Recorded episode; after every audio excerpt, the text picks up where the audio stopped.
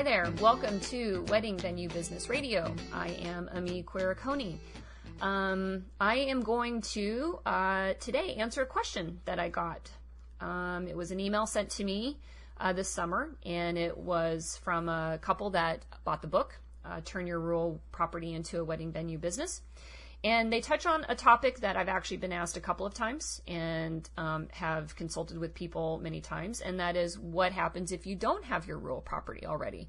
Um, what is it that you should be looking for? And admittedly, I don't go into a lot of detail on that in the book, and so I think it's a fantastic question, and so I'd like to uh, to answer that. So the email, hi Ami. I want to start off and say thank you for taking the time to write your book on starting your own wedding venue. My husband and I just finished it, and it is encouraging to see a success story from the inside out. Your book answered so many questions we had, but one thing it did not cover was what to do if you do not already own a rural property to turn into a venue. We currently live in Saint Paul, Minnesota, and want to get a business plan started, but can't until we have the property. We are not sure if we should start with land from scratch or with an existing structure. I would hate to quit our job, sell our house, buy land, only to find out the property will not work for a venue. Thank you very much, Ami, and we look forward to hearing from you, Bree and Dave. So, again, fantastic question. Um, and I feel foolish for not really going into details in the book. Um, I guess I assumed that by the time you picked the book up, you already had your property, and honestly just didn't have the imagination to see that there'd be a lot of people out there um, looking to get into it and wanting to, um, uh, you know, that don't even have the property. So shame on me for that. Um, but now I know that you all are out there. Um, I'm going to give you um, my two cents on kind of how to break into the industry and do it in a way that um, is uh, going to cost less upfront to you. Um, and so I reached back out to uh, to Bree and Dave, and um, and I told them that, in my opinion, um, that the easiest and the fastest path to earning wedding rental revenue um, is to start off as an outdoor location and um, for ceremony and reception. Um, Woodland Meadow Farms, um, our property here that John started and I came in a year later and, and joined, um, is that it's uh, it's a backyard of an old, you know, uh, turn of the century home on two and a half acres. There are no buildings to rent out. The changing spaces are um, inserted into small existing structures that are already on the property. Um, new bathrooms did have to be built in order to satisfy the county health district requirements for toilets. Um, and, uh, but other than that, uh, we bought a tent, uh, probably, I think he'd started buying it the year before, and, uh, we, you know, bought it outright. And then we added a tent liner, and we added tables and chairs and stuff like that. Um, one thing that you have to understand about buildings and putting people in them is that you have to be able to um, get a certificate of occupancy. And this is where I say in chapter two that you need to go talk to somebody in the building department to find out what your requirements are going to be in your area, because um, getting your C O, certi- uh, certificate of occupancy for a building, is no easy feat. Um, just because you have a building and it looks like it's well built doesn't necessarily mean you can go rolling in there day one and actually start putting people in there. And so um, if you're wanting to ease yourself into this, like I said, starting outdoors, a tent is something that you can get relatively inexpensively. Um, we bought the one for like twenty-five hundred bucks. It was used. John had a friend who um, did haunted houses out in the Seattle area, and he was buying a new tent. So the tent's twenty feet by sixty feet, and it fits like one hundred fifty people underneath the tent. So, um, and then a couple years later, we bought a beautiful tent liner, and we paid, you know, paid twenty-five hundred bucks for that as well. So for five thousand dollars, we have this gorgeous cover that we used June through September to keep one hundred fifty people out of the sun, and if it happens to rain, since we are in the Northwest, um, Um, it keeps them dry.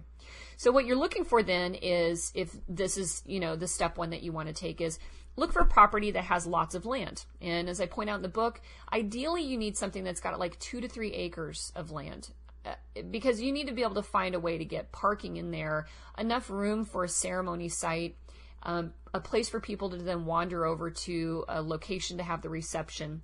And um, and you don't need to have a big barn that looks awesome in photographs in order to be able to generate, you know, good revenue in the summertime. Um, this isn't a big mystery um, because our pricing and our calendar is online. You can do math by just, you know, multiplying the number of days we have by um, how much we charge, and you can see that without having all the barn and all that stuff, provided you've got really a nice looking property and it's landscaped, you know, lovely, and, you know, lays out really cool, you can still make six figures on your summer, um, in, in the summer, I'm sorry, um, just doing the, uh, the backyard, you know, business plan like Woodland Meadow Farms. Um, if you take that path one and you have some property that actually has barns on it already, or you have a lot of land on it, um, you can ease yourself up into level two, which is what, you know, for us Dairyland is, which is, you know, barns built in the nineteen forties. They required work to be able to, again, get certificate of occupancies and things like that. Um, and, and that's an investment, and, but it is not by any means necessary your first step in. Your first step in can actually be, um, with a outdoor property. Path one still does have work involved. So, um, when you're looking for properties, um, there's a lot of things that you have to think about. And so, um, I outline them in the book, and I'll go ahead and, um, and outline a few of them here.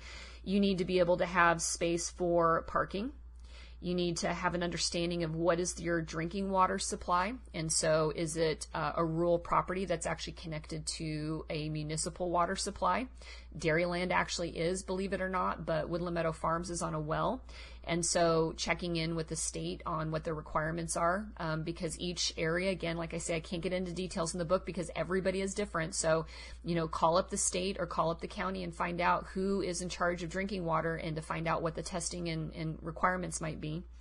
Um, you're probably going to have to do something with toilets, and you're going to have to figure out how to integrate changing rooms um, into the venue.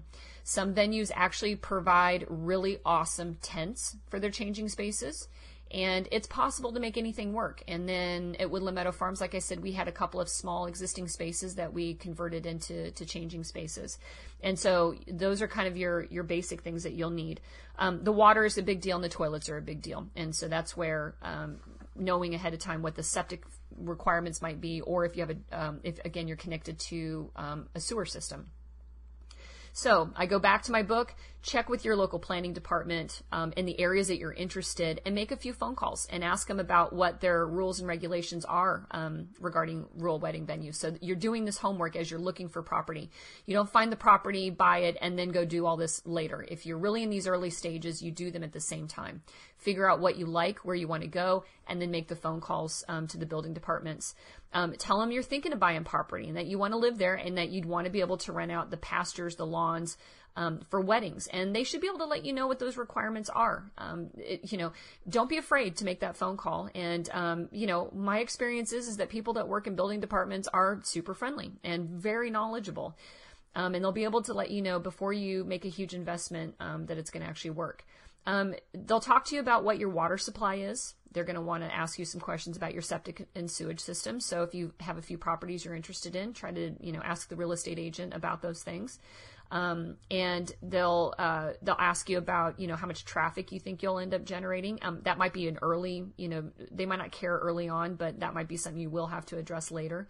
Um, and then, um, they'll let you know whether or not you can actually use something like a royal restroom is what they're called. Um, that's one brand name, but basically they are glorified porta potties that are on these trailers that you can rent for a summer, stick out there on the property. And maybe those are actually suitable instead of you having to go in there and build permanent bathrooms for your summer wedding venue. So I can't answer that for you. That's something that, um, because local jurisdictions have different regulations on those kinds of things.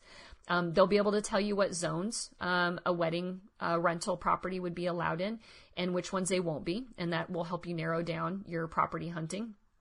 And then you can start looking. Um, I definitely wouldn't want Bree and David or anybody else to go buy the property first and um, and then find out that it's not going to work. And I do get those questions from readers, and, and I'm happy to answer them from people um, because they do vary from property to property. Um, so you go and you find something that's great. It's got a lot of good land because you're going in step one, which is we're going to be an outdoor venue to start off with, but it happens to have some barns with potential.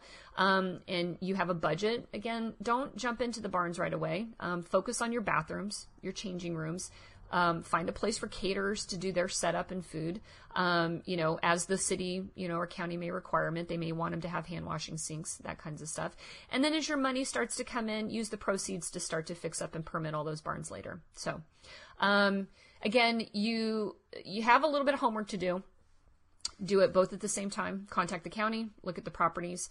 Um, and like I said, I think that, you know, my advice to Bree and David is start outdoors and then worry about turning it into a big, giant operation later. So thank you guys for that question. And um, I'm looking forward to hearing from everybody else. Hi, so this has been another episode of Wedding Venue Business Radio podcast. If you would like to submit a question for me to answer on the show, please go to the website at wedding venue biz dot com, find the contact form there, and type in your question or comment that you have for me, and I am happy to answer it on the podcast. Again, my name is Ami Quiricone, and I am, as always, extremely grateful for your time. Have a great day.